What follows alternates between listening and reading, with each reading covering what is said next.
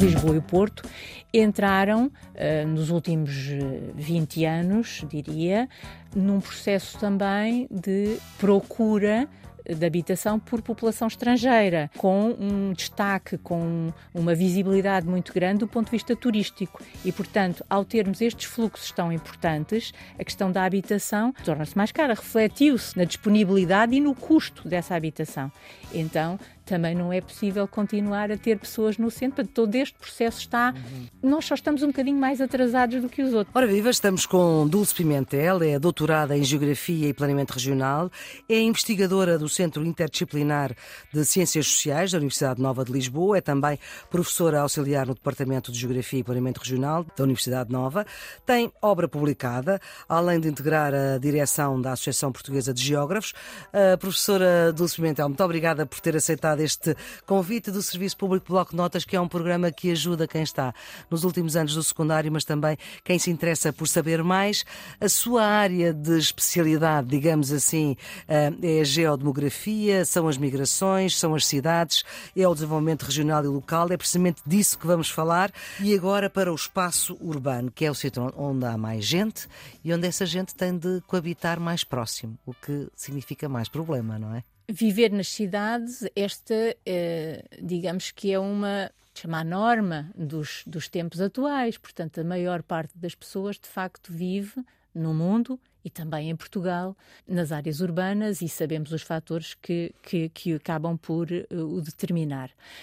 Mas as cidades, basta olharmos para os números do último recenseamento, 2021, as cidades. O último rural foi em 2019. Da população. Da população, não, o censo, o censo, é? o censo da população, 2021. Uhum. O recenseamento da população permite uhum. ver não só quantos somos, onde é que estamos, não é? Exatamente. Como é que nos distribuímos. E quando analisamos de uma maneira um bocadinho mais fina estes dados, Sim. nós vemos que as cidades não crescem eternamente, não é? Portanto, isto não há um processo. Nascem, vivem, morrem? Podem morrer, embora a cidade seja um produto de sucesso, sem dúvida, Sim. não é? Portanto. Consegue dar um exemplo de uma cidade que tenha morrido? Uh, tirando Pompeia.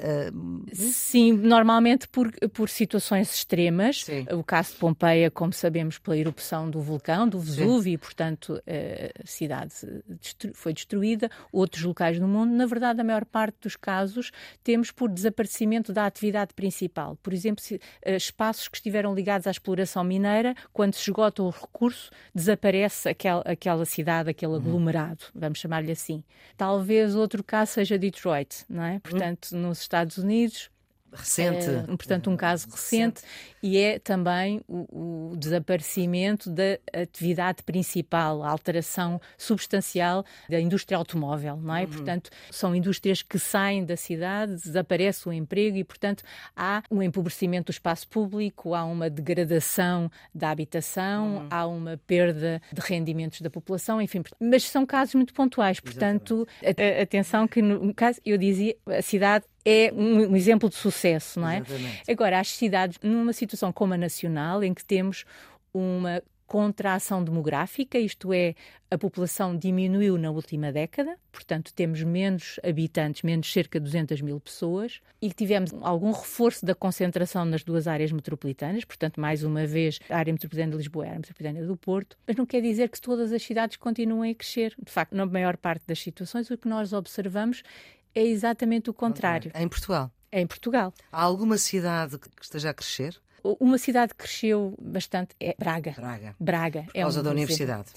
É uma conjugação de fatores a universidade. Porque universidades também há noutras cidades. Também há é? noutras cidades e não, e não, conseguiram atrair tanta população. Então o que é que se passa em Braga que não se passa nos outros sítios? Braga consegue conciliar a existência da universidade e, portanto, a formação dos, dos seus recursos humanos com uma estrutura uh, empresarial muitíssimo dinâmica.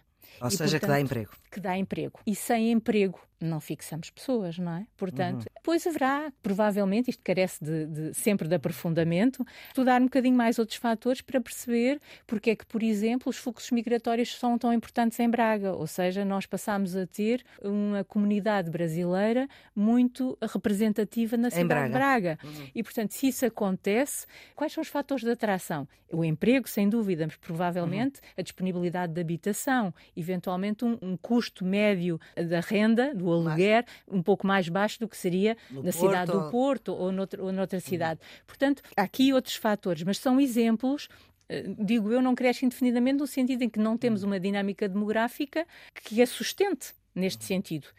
E depois, porque as cidades portuguesas, nomeadamente as cidades de maior dimensão, Lisboa e Porto, entraram uh, nos últimos 20 anos, diria, num processo também de procura de habitação por população estrangeira, com um destaque, com uma visibilidade muito grande do ponto de vista turístico. E, portanto, ao termos estes fluxos tão importantes, a questão da habitação torna-se mais cara, refletiu-se na disponibilidade e no custo dessa habitação.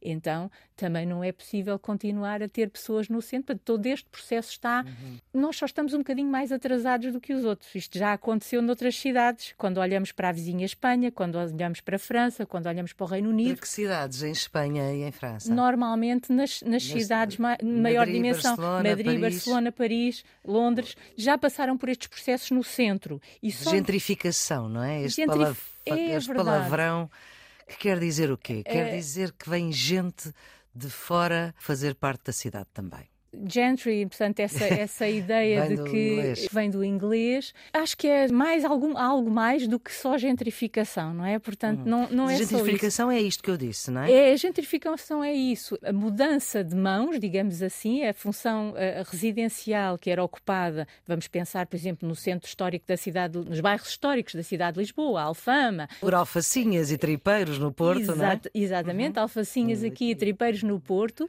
que deixam de ter condições condições para este é que é o problema, não terem opção. Uma coisa é ter a opção de poder viver numa casa maior na periferia e uhum. melhor uhum. na periferia da cidade de Lisboa. Outra coisa é ser obrigado a deixar a sua casa porque há quem pague mais por claro. ela, não é? Falamos em gentrificação neste sentido, não é? Sim. Portanto, nesta mudança.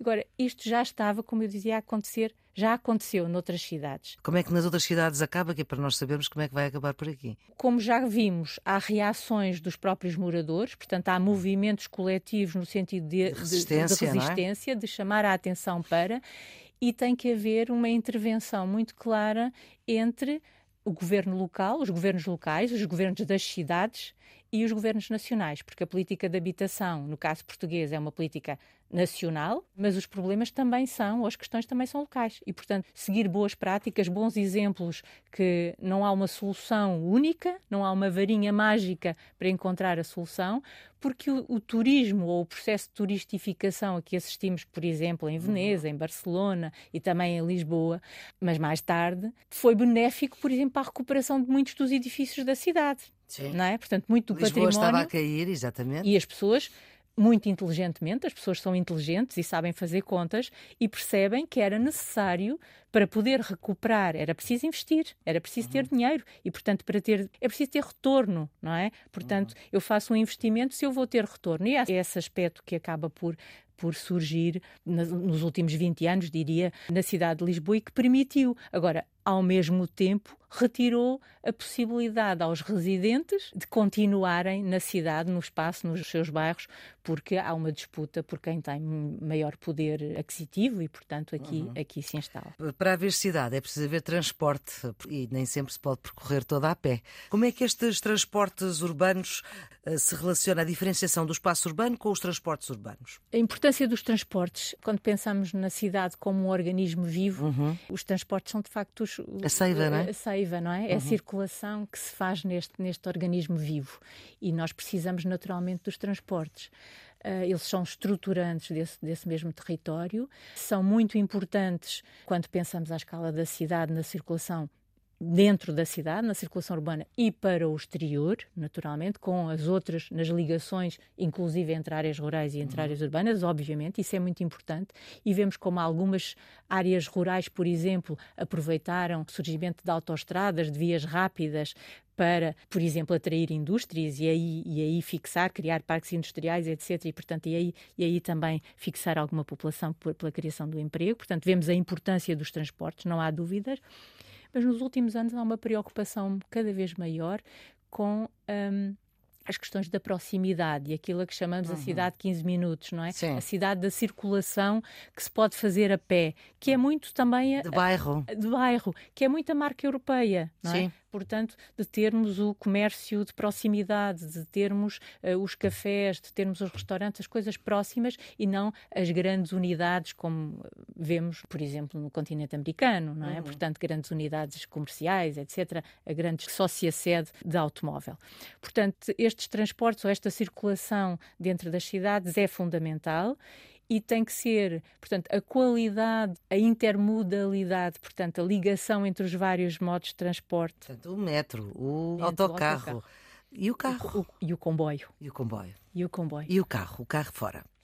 e o carro fora. Não, o automóvel, enfim, não é questão de banir o automóvel. Uh, nós temos automóvel e vamos continuar a ter, mas já vamos tendo automóveis diferentes do que tínhamos há uns anos e, portanto, as coisas de facto. Menos vão, poluidores. Vão, menos poluidores, eventualmente de menor dimensão. Gostaria eu, não é? Não sei se serão não, isso parece assim. Que não. Parece isso que não. me parecem maiores. Mas não temos necessidade, se as famílias são mais pequenas, para quê ter automóveis, enfim, de alta cilindrada, de grande dimensão? Mas precisamos de ter essa, essa muito boa articulação entre os vários modos de transporte, por um lado, e eles estarem muito adequados às necessidades das pessoas. Portanto, isto é, é um trabalho que se faz diariamente, diria, porque uhum. uma necessidade de os poderes públicos estarem muitíssimo atentos à cidade que queremos, não é? O que queremos construir, como é que queremos viver, como é que vamos viver no futuro, como é que nos deslocamos, onde é que residimos que tempo é que precisamos para nos deslocar do sítio onde vivemos para onde trabalhamos. Isso é hoje ou será no futuro diferente do que foi no passado. Muito bem, professora Dulce Pimentel, muito obrigada por esta nossa conversa sobre a geografia. Vamos voltar a conversar no outro episódio do Serviço Público Bloco de Notas. Eh, este programa que ajuda quem está nos últimos anos do secundário, mas também quem se interessa por saber mais. A produção é de Diana Fernandes, os cuidados de emissão de José Inácio, a ideia e a edição de Maria Flor Pedroso. Tenham um bom dia. Thank you.